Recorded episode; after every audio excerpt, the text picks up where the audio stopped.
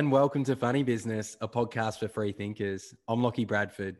And I'm Robbie Hicks. And on today's episode, we sit down with the one and only Nick Crocker, general partner at Blackbird Ventures. And tell you what, Lock, what a chat this was. Oh, mate, just to pick the, this legend's brain, what an absolute treat, wasn't it? You, you were kicking me under the table pretty much the whole time, going, "This, I love this, I love this." He's talking about productivity. Oh my god! No, I don't think I was talking like that, but I and I don't remember kicking you, but I remember having a it was a genuinely good chat. So Nick, for those who are listening, wants to know a bit more about him. He's been an early investor in companies like Culture Amp, Neurasound. Uh, he cut his teeth over in the states working at a company called like MyFitnessPal. Uh, Blackbird Ventures works with some absolutely rock star companies uh, in Australia.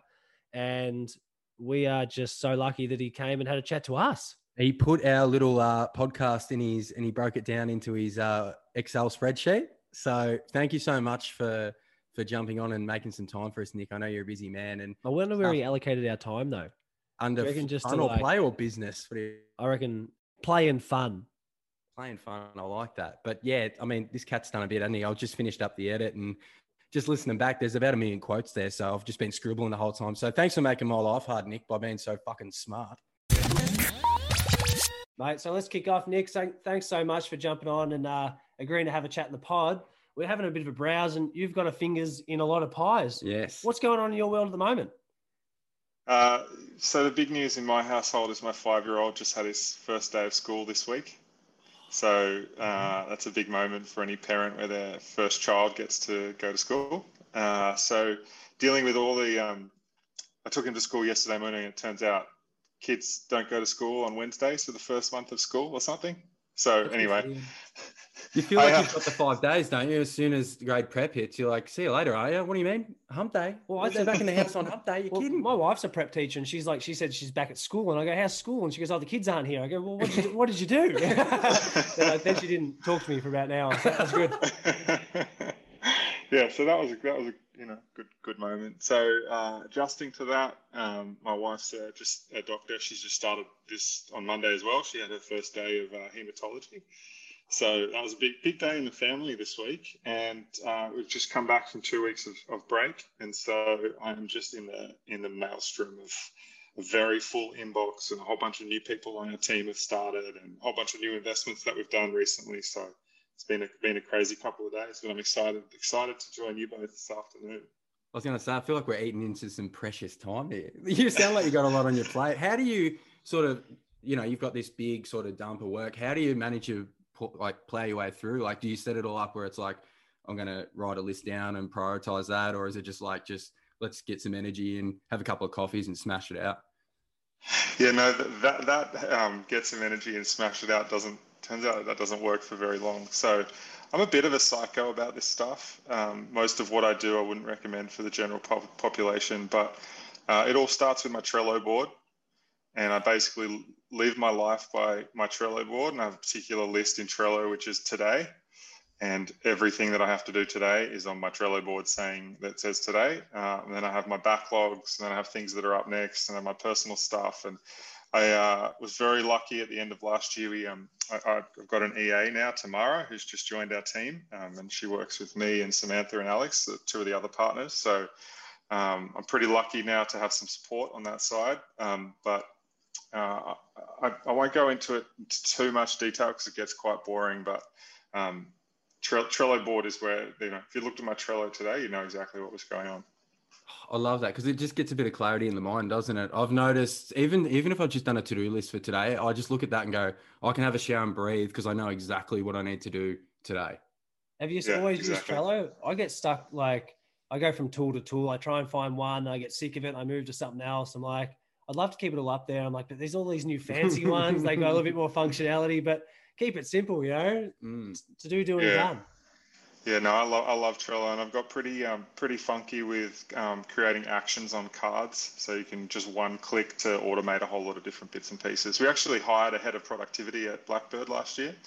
Uh, his name's Clark Carter. He was previously previously at Atlassian working in the um, uh, working for the CEOs there, and he's just done a huge amount of work internally with us to create basically any process that we do twice that's the same is an opportunity for him to automate something for us. So it's been cool to we've got a bit of a culture internally at Blackbird about um, productivity obsession, I would say. Oh, I yeah, like yeah, that. you got a little bit of I a like- stiffy, don't you? he loves productivity, don't you? You Well, love the I- topic. I do love the topic, but I, I, I like I like where your head's at, Nick, because I think thinking about doing like processes, but finding time to do it. I think that when we, especially at Atlassian, I think that their mantra is the way we work is just as important as the work that we do. And I think that when we talk to, as my job, I go out there as a coach and I go and work with different organizations, and most of the time is a lot of the time it's like focus on delivery, delivery, delivery, delivery, and no one's really focusing on well, how are we actually structuring our work? How are we making sure that we're organized in an efficient mar- manner, and that this process that we're creating is going to be sustainable, can be improved, and we're we're not going to just burn ourselves out by trying to like just push features out the door all day, every day. Yeah. Before you chop down a tree, sharpen the axe. Oh, I like that. huh? Oh, mate, I love that. It, it paints a picture, doesn't it? Mate, I read your uh, AFR article around adapting to COVID. You pumped out, uh, around- I think it was around August, and you were talking about how your life is spent. We're talking on a Zoom call now, so I do apologize after um, reading that article, seeing how much time you spent on Zoom and flicking messages back and forth on Slack and Gmail and all those sort of things. But how, how did life change for you, and, and how do you think it's going to adapt and change as we move out of COVID? Yeah, what a weird year. Um, and and my year was sort of split. So we had a we had a um, uh, our second child in, late in 2019. So um, Julia was on maternity leave for the f- most of last year. So actually, COVID, and I've quite a few people in my circles have said this was actually quite a simple, quiet time for us. You know, you've got the baby who requires all of your focus. Jules wasn't working and we couldn't go anywhere. So it was just the four of us just locked down all year, um, or most of the year. Um, and I actually just loved it. I loved the simplicity. There was no travel. It was just a really centering time. Then Julia went back to work when we got into the second lockdown, and that was just a shit show. Daddy it was just, it was so hard. Um, it was just, ugh. I, there was a point there where I just thought I was going to have to take six weeks of unpaid leave from work because it was just getting getting too much. So we, we managed to get through it, but it went the, the year went from blissful to just a bit of a nightmare, to be honest. Um, and you know, I know we'll talk a little bit about it, but but balancing family and work's incredibly challenging. Last year, um, everyone, you know, any professional with with kids had that challenge, and yeah, we we were no different. So. Uh, I think when I wrote that article in the AFR, was still, um, I think Julia had just gone back to work, so I sort of and sort of knew that change was coming. But honestly, like I don't think we got on top of it last year. It was just we were just scrambling to get to the end of the year, like most families. And fortunately, had a couple of weeks off in January and, and feel pretty refreshed and ready to go this year. Well, you've got to fill that cup, don't you? And it's like you beca- you get another job, don't you? It's another full time job, a teacher. Like you have to do all that stuff, all the learning. You can't sort of escape, and it's it's a bit crazy, isn't Well, it's, it? it's funny, like being sitting, I had this sort of similar experience sitting on Zoom calls all last year. And it was funny how quickly I felt like the workforce was humanized. Like people who would normally be a bit, maybe they're a bit stiff or uptight or whatever. And all of a sudden their kids are yelling and screaming in the background and people are coming in and like, oh, my kid's annoying too. Yeah, it was I don't think nice actually. Yeah, no, it's there's, there's a real acceptance of it now. We just we all were in it together, um, and yeah, you really got to know people's spare bedrooms last year. I love That's that. where we're sitting right now. Yeah, huh? look, it's not the best. We don't have much. We don't have much greenery or anything like that. it's a nice little, we're trying our best We've in got, a the mat- we've got a mattress flipped up at the back. It's a bit of a cracker, isn't it? Really? and we're in we're in beautiful Torquay. I need to jazz it up a bit. Tars has been on my back. She ne- goes, you need to deck it out. I think I think you need the funny business neon sign behind you. That's what that's what I'm That's I'm seeing. that's not a bad idea. Actually, like the old dive bars. I reckon that's not a bad shout. Actually, We're going to find someone who does neon signs, huh? yeah. If there's anyone who does neon signs, get in touch. We'll uh We'll, we'll sort put that that. out. We'll put. I love that one behind us. But yeah, where, where do you think it's going to be? Like, where do you see like people? Uh, I, I, you've noticed now, besides until the news was like yes, safe, especially in Melbourne, that there's potential COVID's back again or whatever. Who like who knows what's going on there? But people are starting to filter back into the city. We're looking at some trends last week um, around like foot traffic in, in Bourke Street and things like that, and starting to hit levels that was I think just before uh, original first lockdown. So things are starting to, I guess, starting to ramp back up. Do you think it's still going to be a bit of a mix, or are people going to desert the cities? Are they going to be used like hubs? Like, where do you think the workforce is going? It's a good question. I definitely think work has changed forever. So um, I think what you'll see is most companies will transition to a mix of work from home and work from the office because we all realize now like we were probably kidding ourselves about how necessary it was to be in the office. It's not a, it's not a five day a week uh, need really for most businesses, and and most lives are probably better lived with a bit of a mix of the two, and that flexibility on time to do the to avoid the commute, and and to have that family time. You know, we talked about the family stuff in terms of, you know, kids coming in and interrupting and doing the homeschooling and stuff. But actually, I think a big theme out of last year was for a lot of people traveling less and focusing more on just what was in front of them sort of was a wake up call of oh, this is you know if you've got kids that time really disappears quickly. And I think a lot of people's priorities probably shifted a bit and I don't think they'll I don't think they'll change back. Um, and then so so you know absolutely work will never change. I think also healthcare this will never change. We all got used to uh, telehealth last year some way shape or form and and the medical community that had sort of been so slow and taking so long suddenly had to embrace telehealth. So I think that's hugely positive change and definitely seen in, in um, Eucalyptus, one of our portfolio companies. So, um, yeah, those are two trends that I think we're not going to we're not going to walk back from.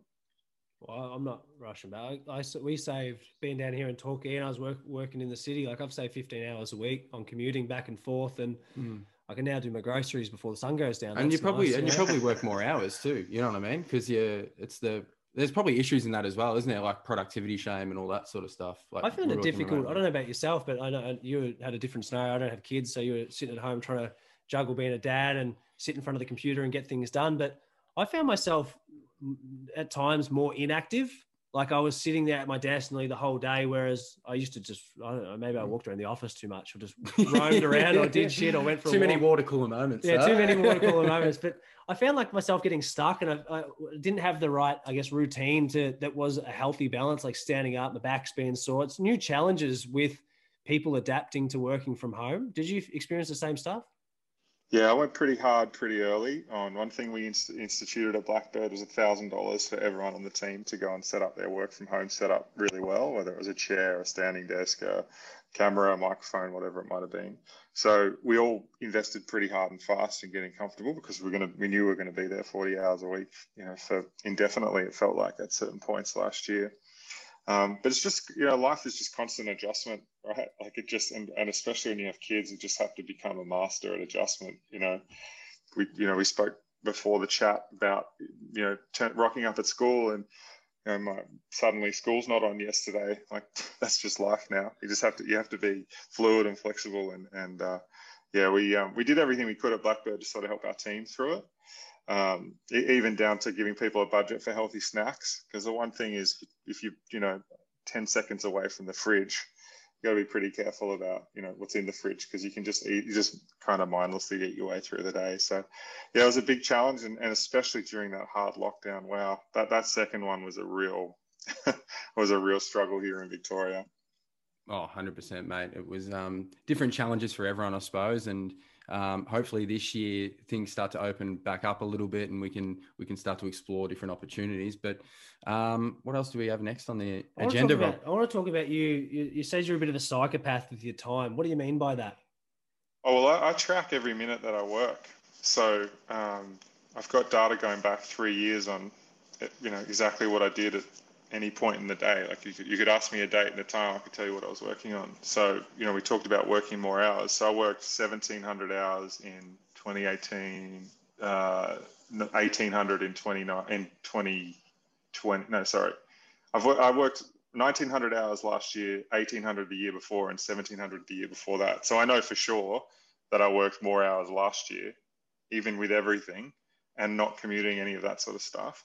I worked more hours last year than I did, and I, I really felt busy the t- two years prior. So I was pretty shocked at that. So that's that's what I mean. And you know, like I'm, I'm doing a big deep dive at the moment into um, uh, how I go about meeting new companies, how many companies I meet to do an investment, you know, who are the best sources of referrals for companies that I really enjoy investing, how many companies have I invested in, how many companies have I done the work on and they're not invested in. So I've just I've done a really deep dive into my that allocation of my time over the last couple of days as I'm sort of launching into 2021, where it's going to be a big focus. You know, last year was very internally focused for me. We expanded our team from eight to 32, and oh, um, we we were sort of maybe a little underprepared to do that, even a COVID year.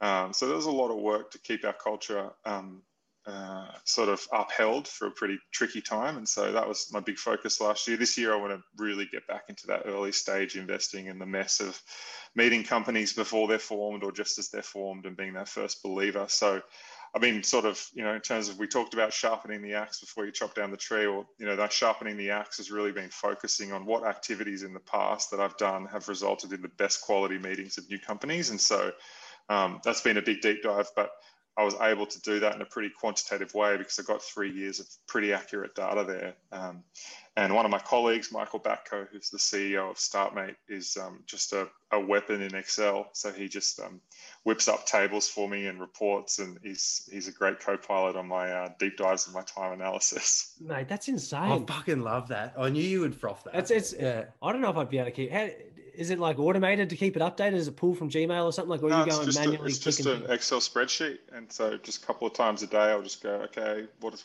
what have the last couple of hours been, and then you know, just have a quick check on my calendar and go, oh, okay, that's what it is, and then I'll look at the afternoon, and you know, like before when I did it, I put put our time together, and then I got a board meeting tonight for two hours, so that's already in there, and you know, like it, it just it's. I, I worked at MyFitnessPal for three years, which is a food tracking app, and what we learned from the, our obsessive users was just that it just felt it just became a habit and they never even they never even thought about the tracking. It was just part of what they did. It was just like sitting down to a meal you know it was that easy to them. It was just an easy part of the process. So why is it so important that you track your time like that? What insights are you looking for around is it around where you're allocating your time? How much yeah, time exactly. overall?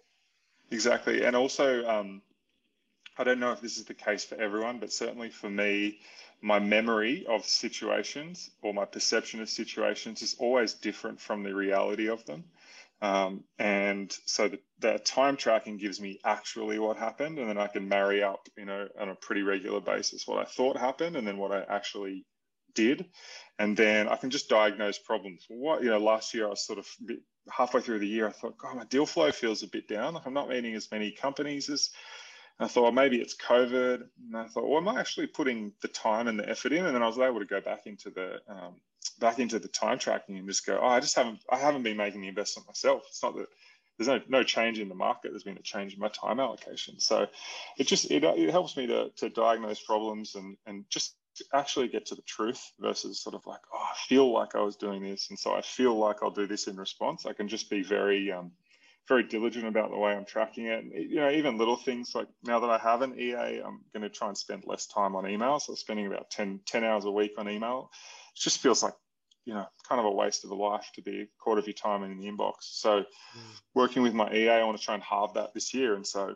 you know, I will be able to see week to week, did I spend five hours in email or did I spend more? And if not, I can fix it. So, you know, people talk about time being the most precious resource you have and so I track it and make sure I'm spending it where I want to. Oh, data-driven decisions. I fucking love that. Do you watch TV? yeah. like, what, what, do you do to chill out if you're tracking all the minutes? Like, do you do you track out track your chill out time or? No, I only track work time. Um, so that when I, which gives me a little bit of a sense of like when I'm, you know, when I'm off, I can I can afford to be off because I, I, I sort of I know that what I need to do is in my Trello board, and you know, like it does allow me to kind of have that really clear delineation between work and play. What do I do to you know to answer your question? I don't I don't know. Like there's not that much time between work and family. Uh, what do I do to chill out?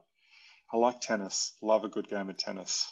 Oh, nice. Yeah, any good? Robbie thinks he's grouse. He's trying to get everyone down to the to the courts. I don't think I'm can... grouse. I'm, so yeah, dude, never, he dresses up. We just go for a casual hit, and he dresses up. And... Full kit. Isn't that what you meant to turn up? Smart. Yeah, it's disrespectful to the game to do anything else. do you have that cap backwards? How do you operate? Uh, no, no cap backwards. Um, how to operate? Pulled up socks. I'm a pulled up socks guy when I go to the club. Yeah. I like yeah. that yeah. double sweatbands and the headbands, you know. Love a good yeah sweatbands. Got to have the sweatbands. No, I um, I got some favorite tennis socks. I will share a link with you in the show notes maybe for the best Nike tennis socks. They're so good. I'm interested to see. I know you. Mate, how, how, tell us about like your calendar muscle you're talking about if you're tracking your time like this i can just imagine how insane it would be going from one thing to another how do you uh, put i guess how, how, do you deal with context switching like how do you make sure that you when you know when you go from one thing to another you turn it on and you're still present yeah um I guess I'm pretty good at it now because it's a job of context switching. I actually struggle with the opposite, which is not switching context.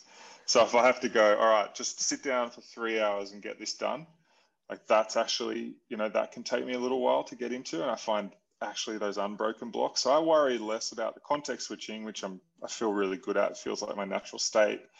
And what I wish what I wish I did more of was that solid, unbroken time, no interruption, no inbox, no text messages, just sit down and do the work and do the thinking. Um, I had a couple of blocks of time like that in Q4 of last year, and it was just like blissful. Just like clear the calendar for two thirds of a day.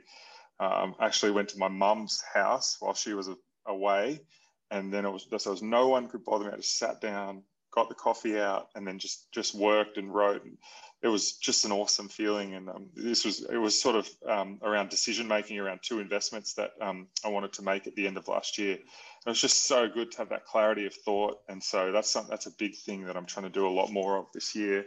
Um, and and I've tried to make Wednesdays a meeting free day so that I can do as much of that deep work now when your kid's meant to go to school on a Wednesday and they can't, the deep work disappears. But we'll try again next week. I love that, man. I absolutely love that. How do you make your decisions then? Like, what's the process when, say, if new sort of you got it, you're talking to a couple of different founders and you want to, you're thinking about what to invest in. How do you how do you break down your decision making? I know you mentioned um, beforehand about like checklist, due diligence, all that sort of stuff. But is there is there anything else sort of to add to that? Yeah, it's uh, having just done the analysis, so after over the last three years, I've met with in person. So I've seen a lot more than this, but actually sat down and met with 272 companies. I've actually only done five investments in that out of in that time. So that's a pretty low number. Now there's there's uh, two two investments that I wanted to make that I didn't end up making. Um, so you know I got to their point of wanting to invest in seven out of 272. Um, but it's uh, it's there's no there's no checklist. I think the thing for me, and this is particular to me, this is isn't this isn't like the right way to invest, but it's the right way for me to invest. Is just do I have that really deep connection with the founder and a really deep connection with the problem they're solving? You know, good good kind of uh, test is does you know after the meeting in between whatever's happening next does your mind naturally wander to the problem they're solving or what they're working on or you know the, the discussion you had? And so i end up having pretty deep relationships with the founders that i work with. And you know we there's just a constant stream of um, uh, back and forth. So like an example might be um, uh, last night, Didier, the CEO of Culture Amp, had just finished watching um, The Playbook, which is a Netflix documentary about great coaches, and he just watched the Mourinho one. And he, we were, you know, we were debating back and forth about a line in that where Mourinho says, "I don't coach players, I coach teams," and we're talking about the application of that. So it's not just like a you know a brutal transaction where cash exchanges hands and that's the end of it it's a it's a really long relationship and it has lots of you know depth to it and and and the fact that I, you know, can can spend time debating, you know, the merits of coaching players versus teams with someone like Didier is what makes this job such a privilege and so much fun. Um, so yeah, so for me, it's a very um, heart and soul business, and uh, you know, so the the, the chances that it, uh, that all lines up and the, the you know the other the founder feels the same way about you know potentially working with me that's pretty rare and and again you know data driven decision making it's pretty it actually turns out to be pretty rare. Now that does that isn't to say that the other 267 businesses aren't awesome businesses that won't go on to to you know great heights. It's just that i wasn't the right partner um, for them. And uh, yeah so um, uh, you it's it's a it's a pretty cool um, it's a pretty cool uh, job because you get to spend so much time with people you know in the way that i do it so much time with people you respect and admire but it does involve a lot of saying no to people that are very worthy of um, of investment. Has that always been your skill set, like helping mentor and co- coach people, or is that something that a skill that you evolved over time? That's a good question. I don't know if I always had the skills, but I always had the interest and the curiosity. So if you go back to high school, I coached a primary school basketball team, and fascinatingly, got an email on link, got a message on LinkedIn from one of the players on that team. So I would have been grade nine, they would have been grade two, and he's now a founder reaching out for investment. So that was a cool full circle. So I was definitely, I look, I, I guess for a really long time, I had the curiosity, I've had the interest, uh, I don't know. I don't even know now if I have the skills. Feels like um, something that I'm trying to do, uh, and occasionally I'm useful. But it, I feel, I think like any practitioner, when you're doing a lot of something and you're doing it at the coalface, you're not theorizing about it. You're, you're dealing with it. You actually make a lot of mistakes, and most of what you're doing is learning, adjusting, reacting, fixing an error.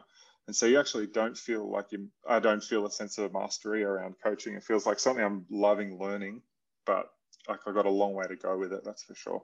Is there like you talked before about like the playbook playbook documentary on uh, series on um, Netflix, but like there was the, last year, like the Michael Jordan documentary came out, which was pretty cool, talking about um, how I guess he, how intense his leadership style was to drive success, which opened my eyes a little bit because I I, I oh, love Michael the, Jordan. Big wings on it, but you didn't know he's whipping them behind the closed. I didn't know he was whipping them, but I still don't like. That's maybe that's what he has to. That's maybe that's, that's what you have to do for that Play extreme with the big boys, success. You got to do it. You know? you know, like you look at the other people who've achieved great success at the moment. You know, everyone's a bit different. Jeff Bezos, who's just oh, pulled yeah. the pin. Hey, we released a pod a couple of days ago talking about Jeff Bezos. We don't know if he's evil or not. Do you reckon he's evil or not?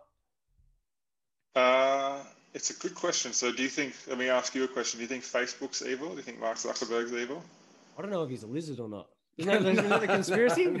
Is he a lizard? Mason? What? No, I don't know. I don't. I think he's a bit. I don't think he thought enough.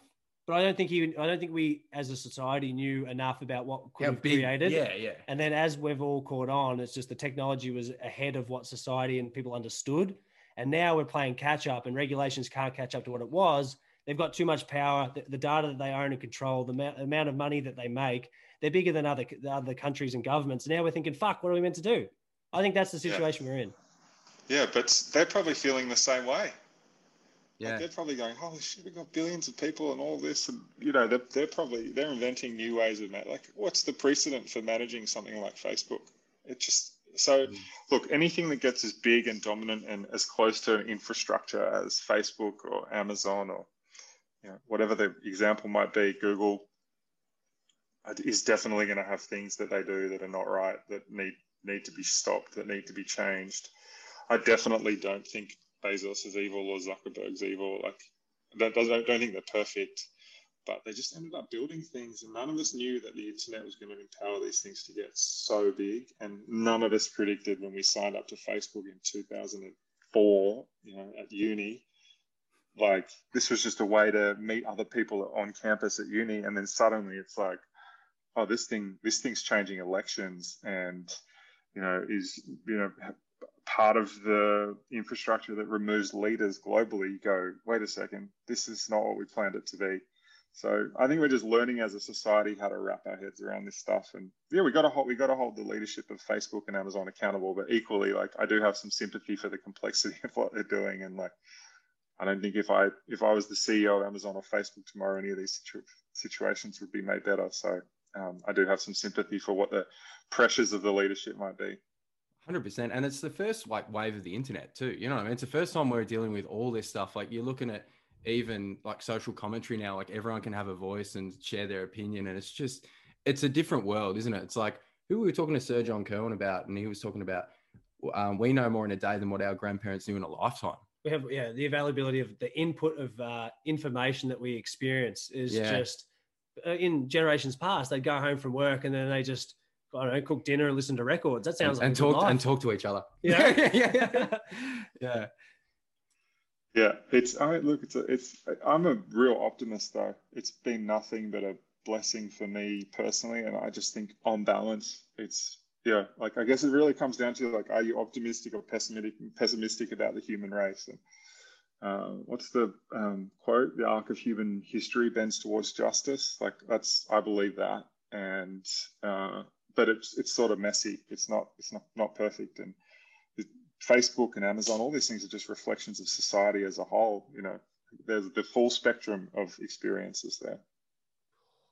It's just, it's it's funny because I, I look at it and from I, am a big fan. I'm an optimist too. I, would like to believe that all these things are going to work out for the best, but it's just funny because it's at the moment. I think when people are feeling sad or their circumstances have, have been impacted with things like COVID that everyone's experienced, everyone looks for something to be like, well, fucking Jeff Bezos did this, so my life down back in uh, yeah. in, in Essendon's been ruined. You know? yeah, yeah, yeah I, totally. Yeah, we need a scapegoat. It's there's a definitely a human desire to just you know it's what would you rather like accept that it's just all too complex or blame this person and then direct your anger at that one. It's much easier from a human nature standpoint to direct your anger at a single individual. So I also I understand why people do that. Can you can you talk to us a little bit about tall poppy syndrome? I suppose uh, it's been embedded in sort of Australian culture since forever. How have you seen that sort of um, over time? Since you've sort of been in the game? Yeah, I mean, we talk about being in the business of fertilizing tall poppies. So, you know, you take the tall poppies and make them grow even taller. So, honestly, in my day to day existence, I, I barely see it because everyone, you know, in the community that we're in is just, you know, hoping that the next person goes on to greater heights because there is a all, all boats um, lifting with the tide sense in the community of startups, I think, at the moment. Um, but I, like I remember high school, uh, and I remember like primary school thinking like, oh shit, like being smart is like maybe not such a good idea socially. Um, and you know maybe if I do have ambition or uh, maybe if I really do want to go for something, it's probably best kept to myself than sharing it. And and I think probably lots of people that felt that way growing up. So um, I think you're stuck with it early, and we're stuck with it culturally. And the flip side of it is, of course, that we are, I think, pretty humble country uh, and that we don't take ourselves too seriously. And I do think tall poppy syndrome is linked to that. But if we're going to create a generation of incredible entrepreneurs, we have to pretty quickly leave tall poppy syndrome behind. And I think, I think there's thousands of people now that sort of pay no mind to tall poppy syndrome, and uh, I think there's enough people now where if you are feeling like a tall poppy, I guess the question is just, are you surrounded by the right people? Because uh, um, I think that's a really critical decision you make is who are the people you spend the most time with and, and, surround yourself with. And if they're making you feel like a tall poppy, the question isn't is tall poppy syndrome bad? It's are you surrounded by the right people? I like that take. I like that. Isn't it like you become the who the five people you hang around or whatever? Well, there's, there's some, there's some saying like that. But who, who oh, company Mm. T- talking about um, Australian Australian market, what, what companies are you digging at the moment in Australia? Maybe no, they're not ones that you're invested in. Like, which ones are you really interested in and um, excited to watch their journey and their growth over the next few years? Well, the top of the tree is Atlassian, and Atlassian just proves to a whole generation of of young people in Australia of like what's possible. Like, you can build a fifty billion dollar company and do it your own way. So that's pretty cool because before you would have had to like you would have had to believe in the possibility of that and now you can believe in the reality of that. So then the next generation I think is really led by Canva and uh, and Canva is proving that Atlassian wasn't a fluke. Actually, we're to it's going to happen again. And then there's just a generation of companies that have popped up over the last decade that that are going to prove that Canva and Atlassian aren't flukes either. So Culture Amp is obviously one where I'm on the board and you know in love with the mission to make the world of work better for um, a billion people globally. Uh, so I, I, love Culture Amp's mission. Safety Culture is another one in our portfolio at Blackbird, which obviously really proud of, of being involved in. Um, Zoox uh, is a self-driving car company that Amazon now owns. Um, uh, that's one that was in our portfolio for many years that we're just deeply, deeply proud of. Uh, and then there's so many more. We've got 70 companies in our portfolio now, and maybe more than that. And uh, they're all working on, you know, their individual ways of making the future a better place. And uh, it's so exciting. Like I think there's been a huge cultural shift over the last two decades in Australia that's going to give us a chance at success in the long term. Um, to really transform who we are as a nation and what we believe is is possible so that's what you look for in terms of like making the world a better better place, or adding more value rather than just taking away. Was there beforehand, before all this sort of our generation of VCs are coming through, was it more about just money and what we can sort of grab at that time or take advantage of at that time? And has it more changed to like purpose driven like ventures? I think what's actually changed is that customers care more about purpose. And so um, the money follows that. Great, great companies have to be great to their customers, have to give an incredible experience. And so um, naturally, founders are leaning towards doing things like that. Uh, I don't know about the how past generations of, of VC did it. I think you know we just we just think about um, we think about it through the lens of do customers have incredible relationships with their customers? Do companies have incredible relationships with their customers? And uh, if you not if you're doing something that your customers aren't in love with, then you're going to struggle to scale. You're going to struggle to grow. You're not going to have word of mouth. You're not going to have high NPS. Um, and and so I think it's actually a little more um, uh, pragmatic than just you know for purpose having some sort of ethereal value. Like I think I think people are just responding to a market that cares more and and can speak up more and can get on Twitter and complain if the product isn't up to their standard and have a hundred thousand people retweet it. Like brands now have to be answerable to that, and that's I think a good thing. Mm. Authenticity now. It's just like you can't be, you can't try and portray this story or anything like that. It's more like no, you really need to show everything. Transparency is like the number one thing, isn't it? Really. What's when you watch these, like when you, I like watching the ones that don't handle it that well. Not because I like seeing people crash and burn, but I just, I, I think it's good examples of because people can pick it. People can see bullshit from a mile away, and I think that when you talk about holding brands or brands or companies to account, well, that's the account part. I feel like it's mm.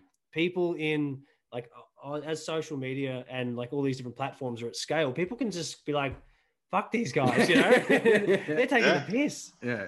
Yeah, totally. And leave. And, you know, there's choice now. You can go to, you know, another bank or, you know, another provider of whatever service or product. So I think overall that's a good thing. I think I certainly feel more empowered as a consumer today than I did 10 years ago or 10 years before that. And that's, that's definitely a good thing. Are you on the clubhouse trend? Mm. Uh, I'm really impressed with it. Um, I think the the founder um, has done such an incredible job in in the sort of the, the thoughtfulness that's gone into the product. So the way that he's designed the profile pages, where there's that link to who linked that person, or the way that in a chat you can see who the speakers follow as a way of differentiating between like thousands of people in the chat, who are the highest signal people in this, and you can go and sort of interact with their profile and maybe follow them and see what they're doing. So there's a lot of thought that's gone into that product. I think it's very hard to do a breakout social app in 2021 because all of our phones are basically full of apps right now. Like, what's the last app that went off your home screen and, and was replaced by something new? Like, it's pretty rare that that happens. So you've got to admire all of that. And I haven't found yet my groove with like when I would listen to it and what I would listen to. And I think the platform hasn't found its groove in terms of the quality of curation um, but it's what like a year old or something. Like we'll mm. figure all that out, and so it's it's uh, I think it's a remarkable product experience, and I'm sort of in awe of it. And Andrew Chen, who was the um, VC uh, that that backed it, backed Clubhouse and Substack. So he's really making this fascinating play into the future of media, um, both written and and um, and audio. And so uh, he's he's definitely someone to track in this journey too. He's he's been a great friend of ours and, and spent a bunch of time with our portfolio companies over the years. He's a really wonderful guy. So I'm I'm impressed by his um, uh, sort of selection of companies too. Oh, I love that. And and I love the fact that Clubhouse too, like what like you said before, it shows who you nominate, so it gets you to invite the people um, to get more proactive and get people on the platform. So it's smart. It's smart as fuck. Really. That was the one thing. The he, hype. And he was, called me the other day, Nick. He called me the other day and he FaceTime me and like we spend nearly all day every day together. Yeah. And he's going back home. He's like, he's, he's yelling at me over the FaceTime.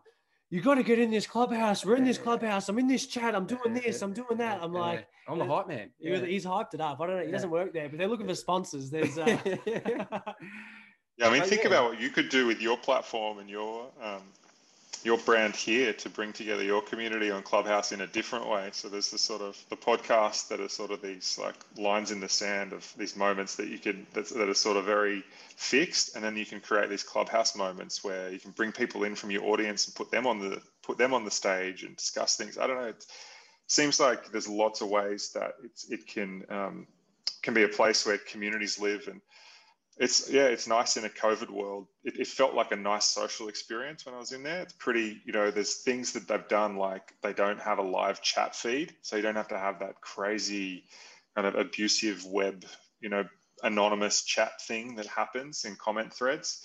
Um, and it, you, you, know you, you, have that ability to follow people and then follow them back, but you don't have the ability to message them. Like think about that decision in the product room at Clubhouse. Should we allow people to direct message one another? And they've decided not to I reckon they. I think I think that's a great thing because they've allowed people to come into the community in a safe way without getting you know spammed or have people feeling unsafe or you know but but you still you can follow people and follow what they do and talk to them i don't know there's just it's there's something really special about the way that they've built it so uh, i'm fascinated to watch it Oh, I love that. Yeah. As soon as I sort of jumped in, I was like, this is something we need to uh, do a bit of strategy around because especially pre-algorithm and all that sort of stuff, you can you can really do some damage and meet some really cool people, and it's an awesome tool. And I don't know. Let's get let's get on Clubhouse. Huh? get involved. I think huh? you should. So Andrew Chen, who's the who's the VC that backed it, he already has a million followers. You know that that had it. That's that's crazy. So you know, I think there's an opportunity for for anyone that has an audience to create a whole new experience for that audience on Clubhouse. Yeah, Harry Stebbings, I think, done a done a really good job as well on, on Clubhouse. I saw he's nearly up to a million, and I know Jaden was talking about him going, just watch what he does. And Alex Zaccaria, who I'm sure you you know you, you're good friends yeah. with. Yeah, and he was just saying yeah. the same thing. It's like looking at his journey, going, shit, he's done this really well. He stays up to like one or two o'clock in the morning, and he's just and he just plays the time zone. He's so smart. Yeah, 100%. And to your point, before things get locked in, that's the point to kind of leverage a, a, an eco, like to, to figure it out before the companies even figured it out themselves, I think. Um, and yeah, this is the time to invest in a platform like that is early. Love that. Get involved, huh? Get involved. Like, take us back. You've had, uh, like, talking to you and seeing the different uh, companies you've invested in in your journey uh, yourself. What's been some memorable moments that stood out? Like, is any, like, amazing stories, any epiphany moments, any like car crash, train wreck investments, anything that you would like to share that you think would be beneficial for those listening? Well, it hasn't hasn't been announced yet, and I won't reveal the founders now. But they, a couple of founders have just um, had a really awesome exit um, over the last couple of weeks. Where they've, you know, they've toiled away um, for the last five years. They haven't been on the hype train.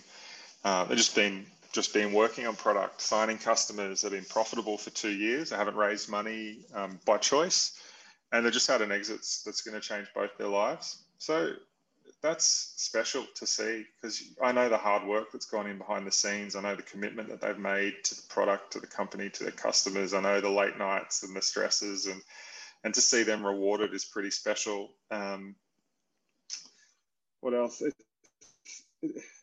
Anyone who's running a company will know how up and down it is, and it's not up and down on like a monthly timeline. It's up and down, you know, intra-hour ups and downs. You're gonna feel awesome at eight fifteen a.m. and just like dog shit at eight nineteen a.m. So uh, it all blurs a little bit together. You know, every I guess I would say every time I have like a really big up moment, I think I was probably a down moment following pretty quickly after this because that's just the nature of it but I did have a I did have a special sort of moment at the end of last year. I went up to Sydney to see two portfolio companies that I invested in. One when there were three, yeah, both one when there were three people, and actually the other one was three people when I did the first investment. And that was in the last two years. They've both um, grown really quickly, and one of them's now 50 people in an office in Chippendale, and the other one's 35 people in an office in Surry Hills. And so when you meet a founder who just has an idea and it's just just their idea and very early and you give them some money to kind of support their belief in what they're doing and, and, and sort of get them off to a you know off to a start. And then within two years you go into this place and it's just people everywhere. Uh, it's a pretty cool feeling because you know that you've played a small part in that journey and uh, you just it's just amazing to see something go from nothing to something. And you know, for both of those companies i know you know in for one of them, there's enterprise customers all over the world, and for the other one, it's it's um, it's Australian customers, you know, individuals, you know, hundreds of thousands of them, and so it's just awesome to know that this thing was an idea and now it's a thing with real customers, and there's 50 people who work on it every day. It's just just an awesome feeling, um, but it is up and down every day. uh, yeah. It's there's a great Brad Feld blog post called Every Day I Wake Up and There's Something Fucked Up in My Life. it's true, isn't it? You just got to get used uh, to just being just fucking out of control, don't you? Yeah, and, and it's actually um, one of the CEOs I work with sent it to me over the break. I thought that's you know quite thoughtful of him. Um, that's a great post, just talking about how you just have to come to terms with the fact that that's just the reality. When you know, in a, in a, when you're you know a fully deployed VC, you're working with 8, 10, 12 portfolio companies where you sit on the board and you're ultimately responsible for you know what happens in the company. Yeah, you're gonna you're gonna every day you're gonna wake up to something new that needs to be solved. And so the, the mindset is really the key, which is to be comfortable with that discomfort versus hoping that things will be good and then being disappointed when they're not. So yeah, every day there's something new to fix. But um, yeah, occasionally I'll get a nice moment of just like, ah, oh, feel feel like I really. Oh, there's probably probably one other example, which is the founder again met met her two years ago and she had an idea and then she prototyped it in like a shipping container and then late last year she moved into a 150,000 square meter warehouse and it's just like god this is cool to see again you just had an idea for something and then you made it come true and that's what's magical about this job I love that. You're going to be like 80, 90 years old, looking back on, holy shit, like all the, it shapes culture and everything. It's not just like, I don't know, just being around creatives and being involved in projects like that. I feel like you're going to have a million different stories and your grandkids, you're just going to have, a few, know, a few more, few more primary school basketballers might hit you up and say, look, you changed my life, you know? I hope so. I, um, yeah, like I hope, I hope I do this long enough to have something become really meaningful and successful. You know, I often think I, I spent my first part of my career in music and I often think about albums that were written 10, 20, 30, 40 years ago that still resonate today and you know think about can you build companies that that do the same thing? And it's equally rare. You know most of the companies that get started this year will will not you know resonate through multiple decades but that's sort of what you strive for to create something sort of timeless and enduring. And, and it's what makes this job interesting it's not easy to do. Oh, I love that, man. Like, especially when you're comparing it to music and the brands like brands that stand out, like um, Metallica, you know, Pink Floyd, you look at all the old no NOFX stuff, like things that just stand the test of time. It's fashion, it's culture, it's all that sort of stuff. And that's sort of how we wanted to treat the podcast and treat it more like a band. And I don't know, find your tribe and the gang. And I think it's, we're slowly cutting away at that tall poppy syndrome and trying to help as many people as we can and inspire other people. And, you know, it feels like you're just doing it in spades and helping all these young Aussie founders, um, you know, realize their dreams and play an important part along the way. It's incredible must be very rewarding. Mm. Some days. yeah, Some true. days. Yeah, yeah. So it's it's company building, so it's mostly just problem solving and problems and mostly painful. So um, yeah, it's it's it's wonderful, but um, yeah, it's not without its challenges. So mate, you've you've had what, a couple of weeks back on the tools now since you've had a couple of weeks off. Uh, what's on for 2021? What what does 21 2021 hold in store for you? I got there yep, eventually. I've been I've been setting you know setting annual goals and quarterly goals and weekly goals and daily to do lists for probably you know a decade and a half now. And where I've got to now is I like to just settle on one, two, or three goals for a year, not to overcomplicate it. So I want to do two new investments this year. That's the number one goal that I have, which sounds like nothing, but it's really just calling out that you know, in a busy week where I'm trading off a whole lot of things, I'm going to prioritize doing the thing that gets me to go meet a new a new company, a new founder. and I really, in reflecting on um, where I've spent a lot of time and haven't got a lot of result, is in doing later stage deals. So companies that are already established with a lot of revenue and playing that game, I just I just don't enjoy as much. Um, what I really love is is those investments in the founder before they launched or before they you know one, two, or three people. So. I, I, I really want to make one or two great investments, and so you know I know from the data that's that's I, I want to go and really be excited to meet 70, 80 founders this year and try and find 70 or 80 founders because I'm not going to take a meeting unless I think there's a chance that at the end of it I'm going to invest. I just don't want to take the founders' time unless there's a chance that it's worth their time as well. So that's really focus number one, and then the other focus is just around uh, just keeping the family stuff together. So it's just two kids, wife who's just a hyper busy doctor, and like I have to be the kind of glue that keeps it all together, and that can be pretty difficult um, and and and straining at times. And so I got to really carve out the time and the space to do that. And so the other goals are, are just are more around just staying healthy and then just managing my weeks. So you know, for a long time I was really focused on managing my time, which I feel like I'm pretty good at now.